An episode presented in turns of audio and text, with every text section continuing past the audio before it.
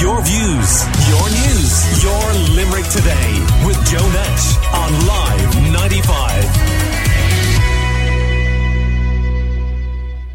Sean Golden is chief economist from the Limerick Chamber, and he joins us now. Good morning to Sean. Morning. Thanks for having me.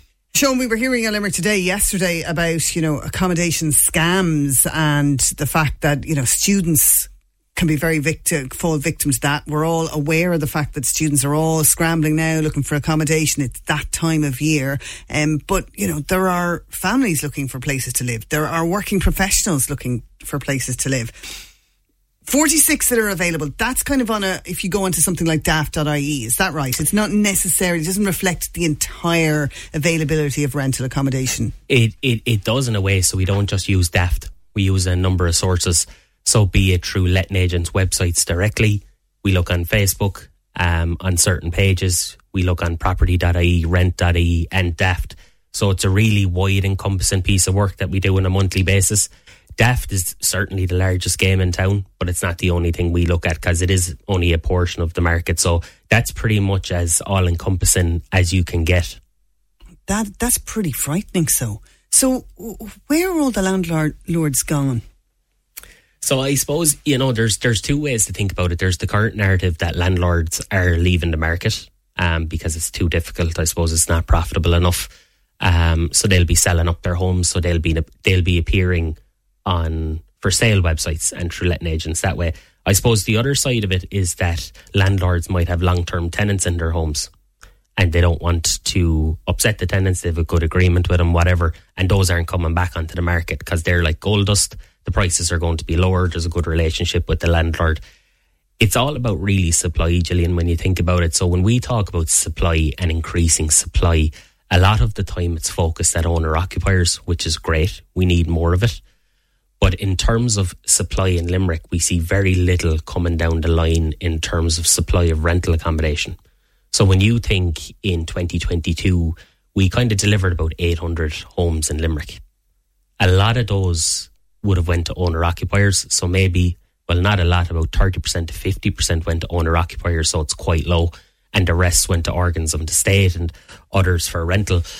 But there's very few actually bought to be rented out. So specific rental or purpose built rental accommodation. And that's one of the key issues we have. And that translates across the student accommodation as well. And do you think the that the state should be providing that or do you think that the you know they should be allowing or enforcing the private developers to provide a certain amount for the rental market? Yeah, so one of the new rules they brought in previously for planning permissions that were kind of applied for over the last couple of months and going forward is part five of 20%. So previously that would have been part five of 10% social, and now it's going to be 20% social and affordable, or it could be all social in certain instances. Um, so there is drives to kind of increase the input of private developers in that regard, but it's really an area for the state to step in.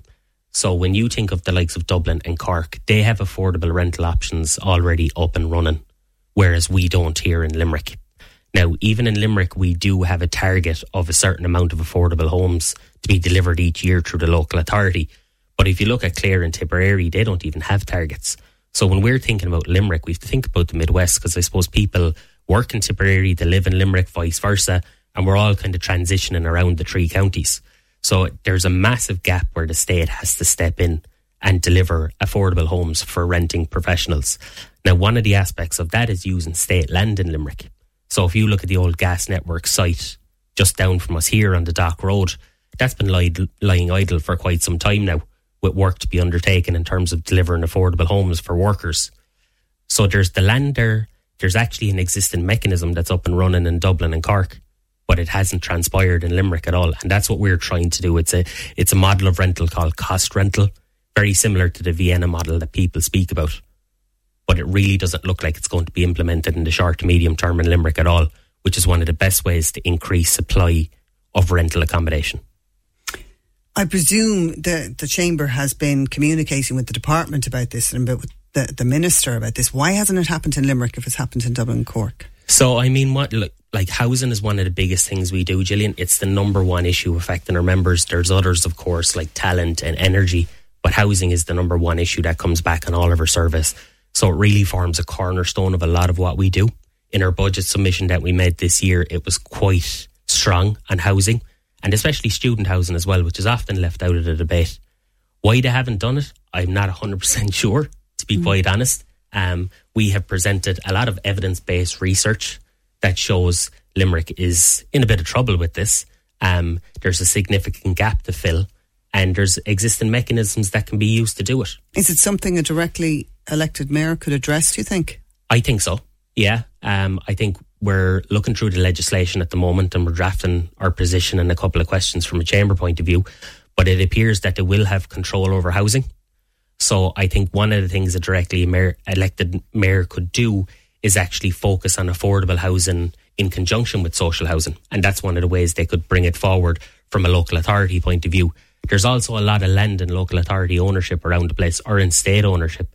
So a directly elected mayor that has a strong interest in housing could look at taking that land and delivering on it way before other state agencies do. There's a huge amount of housing stock in Castle Troy, which was originally built for families and is now occupied by students.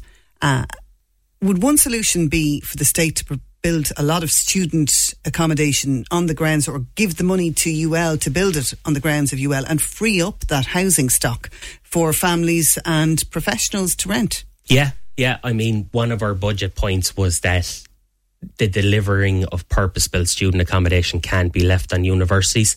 At the end of the day, they're education providers, they're not landlords. Um, so they need to be supported more. But you're absolutely correct. There's a massive gulf there where there needs to be a large increase in student accommodation. Now, people have tried to bring some stuff forward in Limerick in around the city. It's proven quite difficult. Um, you know, it'd be great to get the support to, to bring that forward because there's very little supply. But absolutely, like if you think of some of the, the land around, we'll say the University of Limerick or TUS and Coonagh, there's bits and pieces where you can actually bring student accommodation forward. I know there was discussions when Cleeves was announced that TUS were kind of looking at student accommodation across the river, which would be great. Um, but the educational institutions really need to be supported in that regard because it's expensive it's difficult and it's a long term process to actually do it. Okay. Well, it is a problem that we will return to again, I'm sure, on Limerick today. But for this morning, thanks for joining us in the studio. Your views, your news, your Limerick today with Joe Nash on Live 95.